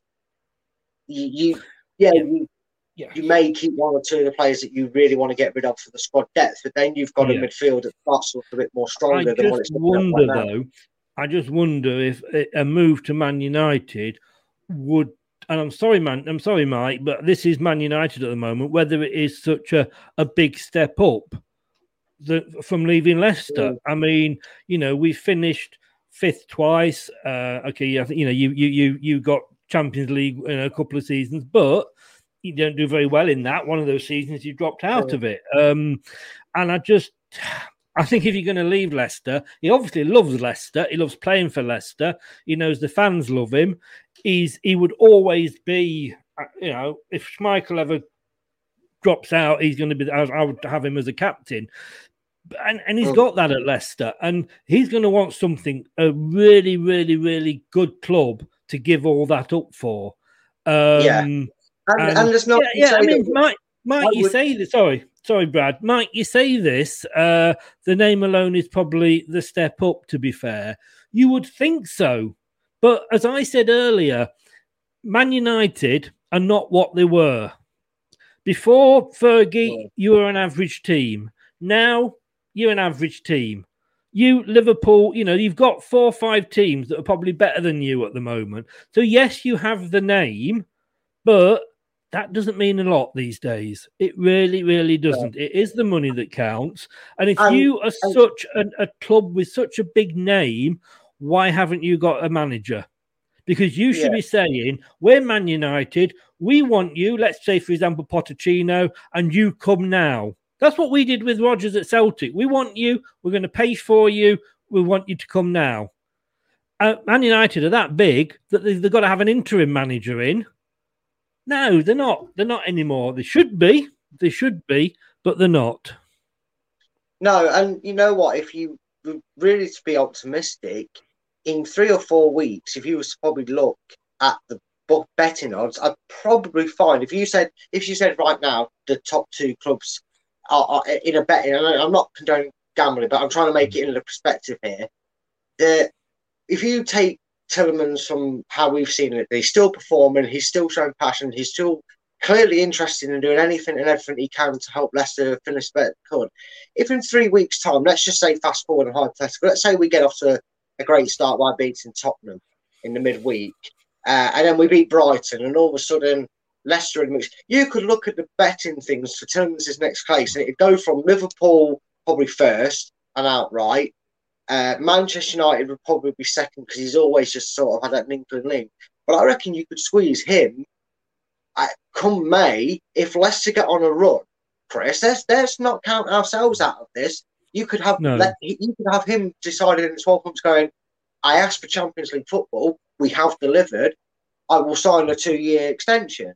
It'd still be a three-year contract, and then Yeah. you know, say, say the second, you know, maybe then next season we get another season out of him. I'm just happy whatever we get out of him, we enjoy Yeah. it because you very rarely do you get a player who's got who knows he's got a year left on his contract, practically for all intents and purposes, and he's Yeah. weighing up the option.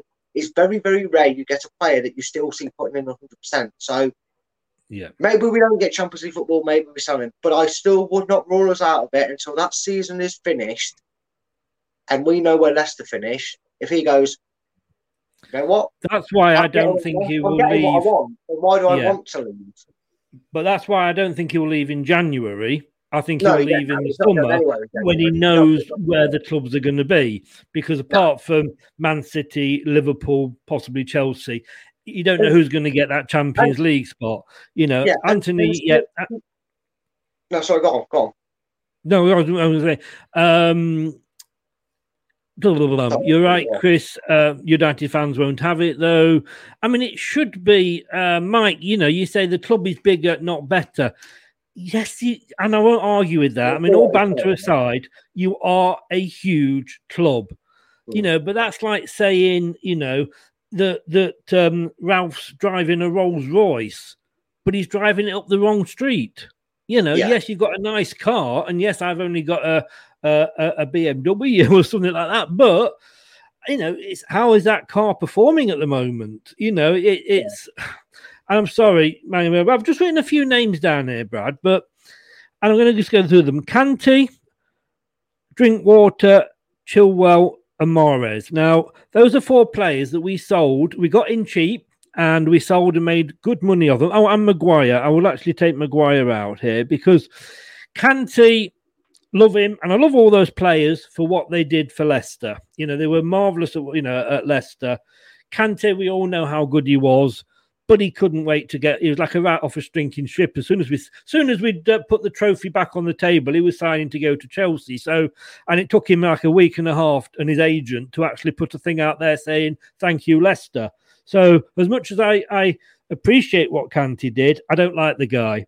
Drinkwater. he's got what he deserved. Driving down, parking outside the Chelsea training ground, hoping for a move. Yeah, how's that working out for you at Reading? Fourth from bottom of the championship, Danny. Yeah, good, son, good mate. So he got what he deserved. Chilwell, a little bit disappointed with what he's been saying um, since he's been at Chelsea. He didn't actually do anything bad before he, he left, and in a way, you know, that the, I didn't blame him for leaving because of the way most Leicester fans were towards him. But when you go to a new club and you say, "Yeah, this is where I wanted to be," blah blah blah, great, we accept that because you're now at that club. But don't kick the the club that you're at. You know, it's like knockout saying, "No, I was, when I was at Leicester, I was only there because I knew I'd get a, a move up to a bigger club." Really, knockout? Where were you as well? And of course, Mahrez. We all know about Mahrez. But yeah, he, he went not going on strike, but he we would have ended up in Europe that season if Mahrez hadn't missed three or four games because he was stressed. Was it stressful, Mahrez, parking your ass at Paris airport, waiting for your agent to ring because you were hoping for a move on uh, on the deadline? So I'm sorry, Mahrez. I, I hope your career crashes and burns as well. Um, Maguire, in fairness to him, he's not. He's you know he, he's the opposite. He he played as good as we needed him when he was here. Um, I think he was a better player at Leicester, but there we go. And he hasn't really had a swipe or anything at us since since he left. Uh, and Tielemans there as well. Those two completely different to the previous four. Tielemans, like you say, celebrates a throw in. You know, he probably knows he's not going to be at Leicester that long, but he's still showing the passion for us. Yeah, I mean, for all the banter we give mainly towards Manchester United for the Fido page for him, Maguire made no secret of his intention to want to play No. for Manchester United, and in, in a way, he kind of remind me of of how Heskey left the club because he always had a big desire and passion to playing for Liverpool. And if I remember rightly, Tottenham put in a bid that was actually would have given Leicester not much, but it gave them more money. I think they were willing to put up to 14 million for Heskey, and he ended up going for 11 mm. or something like that. And that was because of his desire to play for Liverpool um, more than anything. It wasn't just because it was Tottenham, because if you remember back then, both teams were in and around the yeah. same sort of area. Yeah. So it wasn't like a big goal for anything back then. So and sometimes you have that and you accept it. At the end of the day, I will. The only reason I give Kante leeway is, is I think he reminds me of Cambiasso, who's signing, but different in a way. Cambiasso came knowing he probably only going to get one decent year out, and he probably felt in his body going, hmm, if I go to a bigger club, I'm only sitting there for the money. I'd like to have a decent shot at the Premiership and not be one of them that's taking a pay paycheck you, we, I think we got the idea that he was maybe holding out for maybe someone better than a newly promoted side. But he did only but, sign for a year, though, didn't he? So yeah, there was no, yeah, you know, but, yeah, and there's thing, a lot of things but, to take into that. But if you if you read into the reports, and there's clearly no smoke without fire of how quickly the deal was done after this season, like you said, Chris, before the before the ink had dried, before the chisel had finished, he'd already, mm. you know, he was already outside Chelsea for all intents and purposes, what it was worth. But no, what I mean is, if you if you believe there's no smoke without fire, it was very assured that Chelsea basically said, "We want you as a player," and he went, "Well, I would like to play for Chelsea because it's I well, really like the club. I've great words about them, blah blah blah. Whatever his reason was for wanting to play for Chelsea." And then they kind of said, "We want to see what you can do at this level, and we know of Leicester's interest." I don't know hmm. what it is there. People do suggest that because we've done some good dealings before, that maybe there was some inkling that we could have him. I don't know, but it did seem the way it all played out as if he kind of used us as an audition, unless we were fine with that. And that's why there was no malice and demand. Because one thing I will respect about Kante is when Chelsea tried to undercut us for his release clause, Kante said, as much as I want, I'd like to go to Chelsea. I would be happy to stay at Leicester if Chelsea don't meet my release clause. So I, I always give him that because I know I didn't think he had that. a release clause because yeah, that was why we re-signed Mahrez and put a release clause in there. I didn't yeah, think we Kante had a release clause. Yeah, but th- th- you've got to remember all these negotiations were redone after the alarming news because obviously that's how Arsenal got in contact with Vardy because of his release clause. These mm. players were signed with the intention, which maybe delves big into Leicester owners thinking if this does backfire, which it could have done in the first season back in the Premiership, just in case yeah. it backfires where they're stuck with players, we've got a way to get them out for a price if we if they if they shine themselves in yeah. that season. You know what I mean? So when we, I, I, I, I, always thought that the problem was that Kante went so quickly because he didn't have a, a, a clause in, and then no. since then most of those that we've signed has. But I, I take the point what you're saying about like the Heskies, um, etc. I mean, I, I know with Martin O'Neill, I mean, I was gutted when he went for obvious reasons. Um, sorry, bronze. Sorry, I, I'm, I think if you, if we check bronze, I'm pretty certain I'd put I'd put a bet on the fact that he didn't have a release clause, and I, and that's the only thing I will give in fairness to Mahrez that he did give us an extra season in the Champions League, which he said he would do, and he did sign a new contract that put a release clause in it so that when he did go, we got so much for him. But just going back to O'Neill, you know, he he, had Everton after him, he had Leeds after him. You know, we all held those signs up saying, you know, please don't go. Mike agrees with me; he doesn't think he had one either. Um, and he went to Celtic and that was his boyhood club. And yeah, I understood it. You know, I didn't. You know, I said, yeah, you know, you you got a, you got a chance to manage your boyhood club. You're going to do it. You know. But yeah, yeah, no, I get that, and, and also also I remember his leaving interview, and it was something that I kind of liked in a way, and, and maybe you could class this actually, you could compare O'Neill, the manager, as, as maybe Tielemans will do with Leicester as the player. He made me feel Whereas Titans maybe feel that unless Leicester starts to match his ambitions, he's he's done all he can to help bring out the best in Leicester City Football Club with him at, at the club. Mm. Martin O'Neill left for two reasons. It was Celtic calling for him, but he too had also started to feel that maybe his he'd taken Leicester as far as they'd gone. They were, yeah, we won a few League Cups and we were consistent in that top half, but we probably hit that brick wall, didn't we? As well, where it was all right. Well, we're finishing top half. Where did Leicester go next? I mean, we all know Yeah. Martin O'Neill was in the discussion for the move from Filbert Street to um, um, King the King Power. Power Yeah. because he, he was the advocate behind it, and I understand why. He obviously felt Leicester were a team that, if left in the best of hands, we all know what happened, could have potentially become. Well, they have become that team that Martin O'Neill Yeah. was hoping to push on just a bit later down the line, and Hmm. you know we might find with Tielemans that he goes, "Well, I've achieved all I can with Leicester, and now need to achieve more for myself." And my next challenge is, can I can I win a, a big European competition? I mean, hell, snig all you like, he could win. And all right, it's not a competition. We'd ideally want to win the Europa League, let alone be in the Champions League. Let's face it. But he could turn around at the end of the season if Leicester go at it well and be a European Cup holder. Yeah. Might Yeah. that being Europa, you know, conference, but we would still have more European trophies than Arsenal. Uh, well, proper European trophies than Arsenal. Yeah. I mean, two, there are two Mickey Mouse versions of it, but you know, I'm just saying. Yeah, we're going to. Uh, I'm just going to take a, a very quick 10 second break, and then uh, we're going to talk. I've got a couple more questions, but we're going to talk about a friend of yours who is going to be uh, popping up on the show next week, guys. If you're Oh, watching yeah. on YouTube, if you're watching on YouTube, please, please do this. Watch us on YouTube. Listen on your favorite podcast platform or ask your smart speaker to play the podcast Leicester Till I Die. Subscribe, like, follow, and join in now. Now then, you've got a friend. Um, I'm not We sure his word- name. We use the word friend lightly.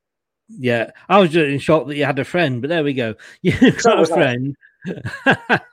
Let's just at this point call him um, Blue Tinted Spectacle Man. Because we all know, we all know, all, every club's got it. If you're Arsenal, you're the, the red tinted spectacles. Um, if the, if you're West Ham, your claret tinted colour spectacles. We've got blue tinted colour spectacles, and you've got him to agree to come on the show next Tuesday, a week today at ten o'clock. Um, he's a bit opinionated, isn't he? It's a bit opinionated to say the least. Uh, I'm a bit nervous because you know when me and him talk football, I can normally get him to to not be Billy Big Balls, but I'm hoping the cameras and the lights. You know, he's got to remember it's just a YouTube channel. He I, I think he's got into his head that, that you're some Chris Kamara or something. I don't know, but just prepare yourself because he, he I, I did warn you about him. You have you have spoke to him before. You have what he's done, but I hope he doesn't offend anybody or anybody. he can get a bit blue tinted. You won't win an argument with him. I'm just you that. Just, just be careful with him. You might need to bite your tongue because he can be a bit Yeah. of a character. So I do apologise. Do apologise. Yeah. So, blue tinted spectacle man next Tuesday at 10 o'clock. I need to buy a beeper. I definitely need to buy a beeper before he comes on. But let me let me let me have a look on Amazon and see if I can get a beeper. Um, now then, Brad, I, I know I'm probably asking the impossible here, but can you give a two worded answer to this one? Oh, go on. What's that? Who was your worst manager at Leicester? Two words, that's all. Fucking Taylor. There you go. oh, that's got YouTube will be banning me again. I don't know why. All my all my shows end up with you're not suitable for ev- all the audiences, and I have to query it and then they let it go. But yes, Peter. To give him his full name, like you just said there, Peter fucking Taylor.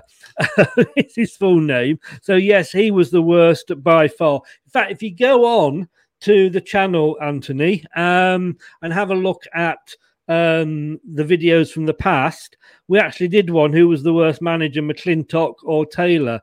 Did you you had Taylor, didn't you, Brad? Yeah, so, somehow I lost that, but that's because someone made a, hit, a very, very, very compelling case about it, actually. So go check it out. it's def- definitely worth a watch. yes, indeed.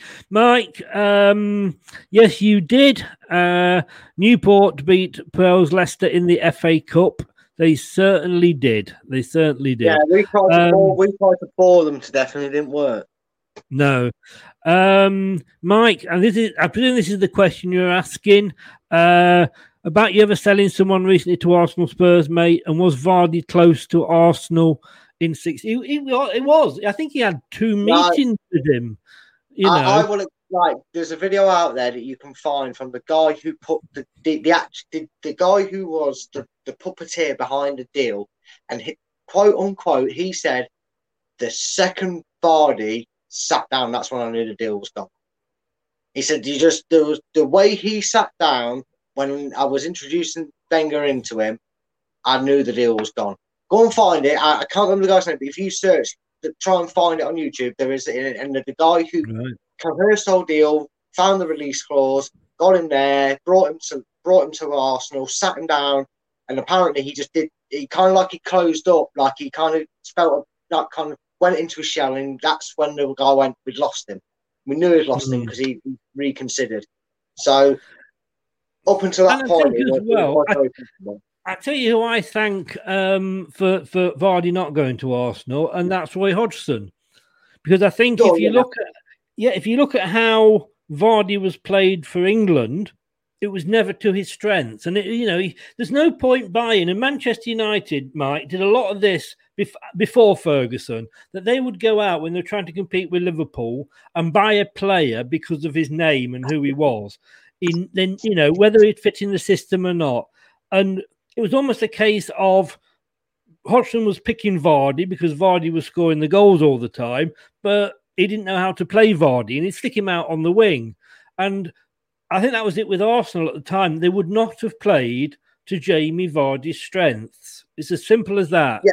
They, they would not. And it's like it's like when Gary Lineker was at Barcelona, Johan Cruyff great name, great player, great manager. He put Gary Lineker on the wing just because of his speed. You, you, if you're going to buy a player, and I think Vardy looked at Arsenal and went, "You're not going to play me. You're not going to play to my strengths. I'll, I'll end up in the second team, and and that's the end of my career." So uh, we all know at the end of the day, he made the right decision anyway. Um, but uh, anyway, Brad, yeah, I can guarantee that's as close as he got because that, that's you know when I say what is from the horse's mouth. When it comes to yeah. the guy who negotiated the deal, he says that you know he's not. Why would he lie? He'd want to say, "Oh no, it was a surprise. Vardy's wife did it." You know, yeah. you know what I mean? Yeah. With, with yeah. all that, and he came out and said, we, "We lost the deal as soon as he sat down." So, I think as well, you got to look sometimes you know, you look at Vardy's history. You know, he's he's not had it given to him by any stretch of the mm. imagination. He's he's had to work for what he's got. It's come to him very late. Money, in fairness to Jamie Vardy, he, he knows he could have got a lot more money if he'd moved on. I mean, Arsenal were, were doubling or tripling his wages, but it's not all about money. He knew that at Leicester, we would we, we'd, we'd walk over broken glass to shake his hand. Well, he, look, look at him now, mate. He, he clearly made a decision. Go, Leicester is a club that I can end my career at, and I genuinely yeah. think now I wouldn't even cast a, a, shadow of a doubt if he if he was still here next year, and then he went right. I'm very happy to be done playing the game professionally. Gets into mm-hmm. coaching, gets into keeping up with his scores. Well, he'll go and he'll go and do all, all, he'll go over to America, won't he? He's got his American club, hasn't he? Yes. yeah. So he'll probably get invested in that. So it's just great. He's become a club legend. And, and exactly, exactly. He made, the big, he made the biggest and best call of his career that day. For whatever yeah, reason, so. whether, he, yeah. whether he just recovered from the night before and went, What am doing at Arsenal? This is crap. I thought I was in Leicester's office. And that's what made him sit down and say no to the deal. Mm. We don't know.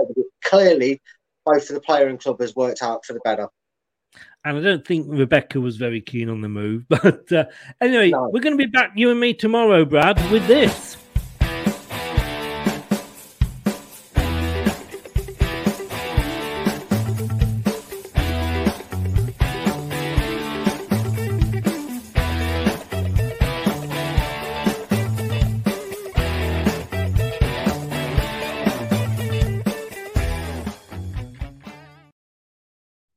It seems ages since we've done one of these. But Anthony asked earlier, would we see Brad get his uh, board out this week? Um, I don't think it was a euphemism. I think Anthony was just inquiring, but hopefully, if you can clean it up in time tomorrow night, we are doing a post match uh, show post Tottenham. Hopefully, three points. I don't wish Kane. I don't wish Kane any any you know bad feeling generally, but I just hope he breaks his leg between now and seven thirty tomorrow. Um, but we uh, he- we will be back then, uh, Brad.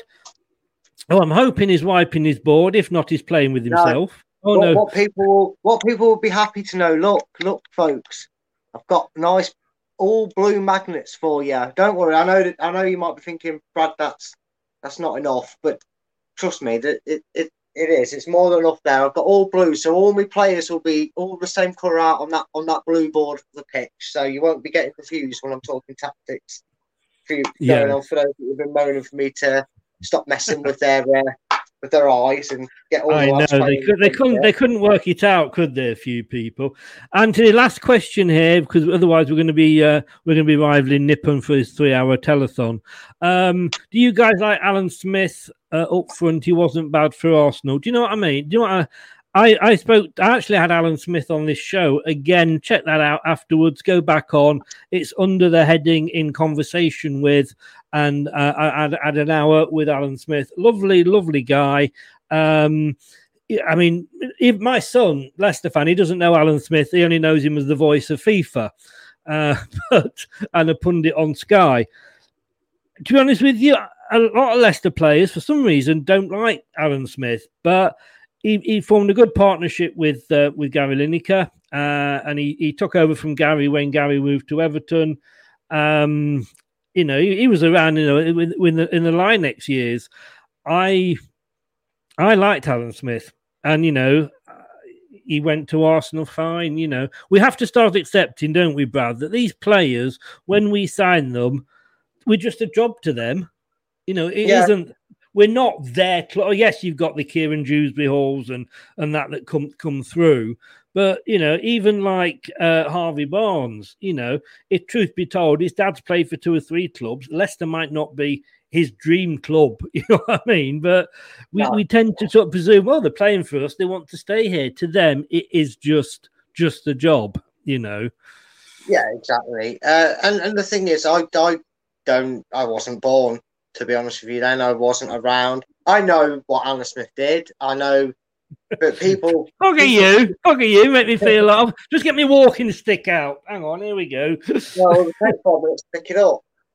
Um, but no, no, no. Uh, in all seriousness, um, you know, I know he left Ars, he, he left Leicester, but to my knowledge, and you can correct me, Chris, you were old enough to remember, didn't he come straight back on loan? He as did. Um, we sold him um, probably about January. I don't. I can't remember exactly when, and it wasn't like a January window or anything like that. But um, we sold him. We were we were fighting relegation that year, and Yeah. we sold him on the understanding that he would come back and hopefully keep us from from going down. Uh, so yeah, they bought him, then loaned him back to us for uh, the, Yeah, the rest so- of the season. Yeah. So to me, I, I, well, you know, I knew he played for Leicester. I knew he did quite well. Like, I know, obviously, he then went to Arsenal infamously, got the Golden Boot award, didn't he? But he's like first Yeah, full season yeah. at Arsenal. Like. And I always just assumed that when he left, it was during the season that Leicester were really struggling, and he got. It was like, oh, I see why Leicester fans don't like him. I, I, I mean, sometimes I find him irritating as a pundit. I'm not going to lie, but as a, and hmm. as, a, as an ex-player, I always just had it under the illusion that he left us at some point during the season. Because, like I said, it wasn't really a transfer window as such back then, uh, and he left a, you know, a sinking ship. But that was far from the case. So I'm still more puzzled as to why some Leicester fans are so disdain towards him as a as a player. Because surely, if he was that keen to jump ship, he'd have gone, "No, do not send. Please do not let me go back Yeah. there. I'd rather." Do, do you know what? Do you know why? They, I'll tell you why they hate him. yeah, if you want Um, that, that should be some great, genuine insight for myself because I Yeah. generally don't know the fans uh, hate Anthony. I can't ask any more questions. Ask that on the next show, mate. Otherwise, we're going to be here, you know, uh, tomorrow morning. Um, thanks for your question. They hate him because when he does his pundits work, he doesn't big up Leicester and oh, aren't Leicester marvelous and oh, Leicester aren't they good? And you know, if Leicester play Arsenal, oh, his favorite, his favorite, you know, his favorite's Arsenal, and he's saying Arsenal. And it's the same with Savage as well. You know, oh, you know, he, he never bigs up Leicester. Well, these they actually do if you listen to them. Yeah. But as we all know, some some you know some fans have got IQs that are lower than the shoe size. I think that, sometimes you know- they only want to. I think sometimes some fans only want to hear or only only get shown the bad press because I'm in agreement with you. A lot of hate towards Robbie Savage. He was a wind-up merchant. He wound up every club he went to. I mean, he wound up. He wound up. Was it Derby or Blackburn? And in his own press interview, when he got asked the question, "What made you join Derby?" he jokingly said, "Well, I remember my time at Leicester and Blackburn. Used to beat them all the time, so I felt a bit sorry for him when they came in for me." You know, he's that sort of character. At the end of the day, he Yeah. was our big. If you go back and listen to that FA Cup game, most notably, right? And I know you couldn't hear Lineker because he was in. You know, I'm not talking about the whole entirety. Obviously, No. Lineker would have been more, uh, despite what people think of Lineker. Again, he's someone that nobody really likes because of his relationship with the BBC. But that's for a different reason, I guess. But my point still stands is you actually listen to them games in, in a lot of games when he's in commentary, he's big in Leicester up. Yes, So yes, I I agree. don't- again, Savage is a player I actually like, and I actually find him funny as a pundit. I'm not saying he speaks Yeah. sense. God, God, no, I'm not. He doesn't always speak sense, but sometimes he does. And I think Yeah. when you get so used to a player being a certain way, you can't seem to let it go sometimes as fans because he was a wind-up No. merchant and we loved him at Leicester. But when he was being a wind-up merchant against us, Savage is this, Savage is that. Yeah. I just don't get it. Let it go. I, You know, I never. the re- day- I mean, he, he he does his BBC six oh six, he and he does BT. Now, I would obviously BT. I mainly watched it when we obviously were in the Europa and what have you, and they cover BT, cover Europe, and he speaks very, very positive about Leicester. Um, and when he was on the BBC, at the end of the 15-16 season, the last caller he took that season was a, was and, and you can get this on YouTube. Listen to it. It was a Spurs fan saying that Leicester didn't deserve to win it, and we were a one-horse team with Mahrez, blah blah blah, and he really shot the guy down supporting Leicester. So it's just the thing with ex-players, and I mean, you know, just remember what they did when it's like Kante. Do you know what I mean? I don't, I don't hate him. I'm not particularly keen on him, but I will always love him for what he did at Leicester. Yeah, exactly. You know, That's and that's it. But but that but there we go. There we go. Let's say we haters will hate, as the uh, youngsters Yeah. like to say. Brad, Yeah. thank you so much. We're, we're nearly turning this into a telethon as well. Anthony, thanks for all your questions, and you as well, Mike. Uh, get us carry on the questions on the next show when we come back. Save save them for next time, mate. Yeah, 10 o'clock ish, maybe 10 15 tomorrow, depending how quick we are. And it's going to be a post match. And we might, when we've got the Forest game, we might be doing a watch along for the Forest game. I'm not sure at the moment, but we'll see on that. Oh, I'm glad you're not Right. asking me to Chris, because I'd be swearing if Forest started. I know, and I know you don't like them, so somebody don't, else I is don't, lined up yeah, for I that. You can come on afterwards and do the post match bit. Yeah, well, um. Yeah, if we if we yeah. lose, I'm not doing it. I'm ill that night. Yeah, and again, Arsenal. Thank you for the chance for us to play New uh, Nottingham Forest again. It's going to be a great atmosphere. East Midlands derby, first one in years. Brad, get off, get to bed. It's going to be a late night tomorrow, and I'm sure there's going to be a lot to talk about after Spurs. Hopefully, it's going to be three points for a win. We all think so. So, um, apart from Steve, who obviously only wanted two points.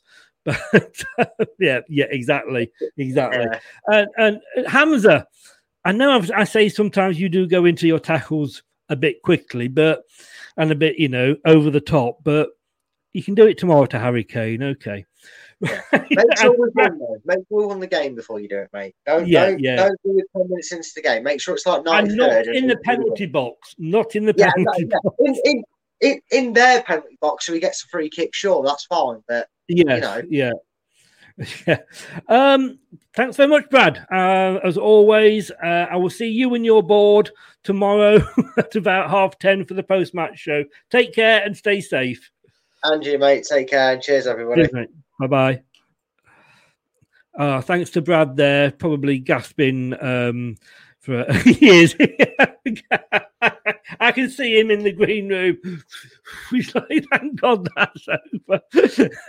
hey, Brad, you can blame Anthony, you can blame Mark. Mike. They, they they were keeping the show going. Otherwise, you could have had a fag half an hour ago. Uh, Anthony, thanks very much for going on. Come on, Forest. Yeah, yeah, yeah, yeah. Well, even if they knew knock us out, we got one round further than you did. Uh, Bronze Plumber, thanks very much, Mike. Thanks as always for joining us. Uh, it is much appreciated. Terry earlier, glad your dog settled now.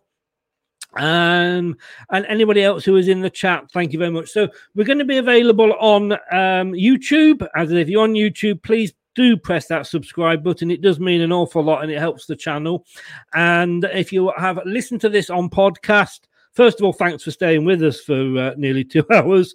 Uh, but thank you very much. We are available, obviously, on all the major podcasts to uh, um, that are available. The main three, obviously, Google, Apple iTunes, and Spotify. We are on all of them. And I might, I might have some news about podcasts in well, I'm supposed to have rung him today, supposed to have rung the guy yesterday, but I might have some news coming up about the podcast. So thanks very much for watching. Thanks very much for listening. Take care. Come on, Foxes, let's let's stuff the spuds, and uh, we'll see you all tomorrow to celebrate it. Or not, as the case may be. Good night. Thanks for watching Leicester Till I Die. This is Chris saying goodbye and see you next time. That's all, folks.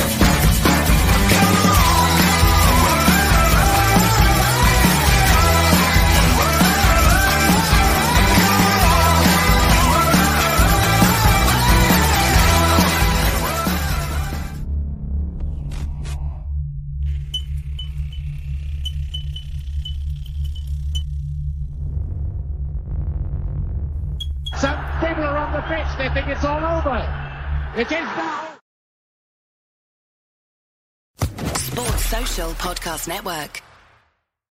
It's the 90th minute. All your mates around. You've got your McNugget share boxes ready to go. Your mates already got booked for double dipping, and you steal the last nugget, snatching all three points. Perfect.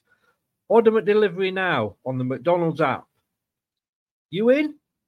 At participating restaurants 18 plus, serving times, delivery fee, and terms apply. See McDonald's.com.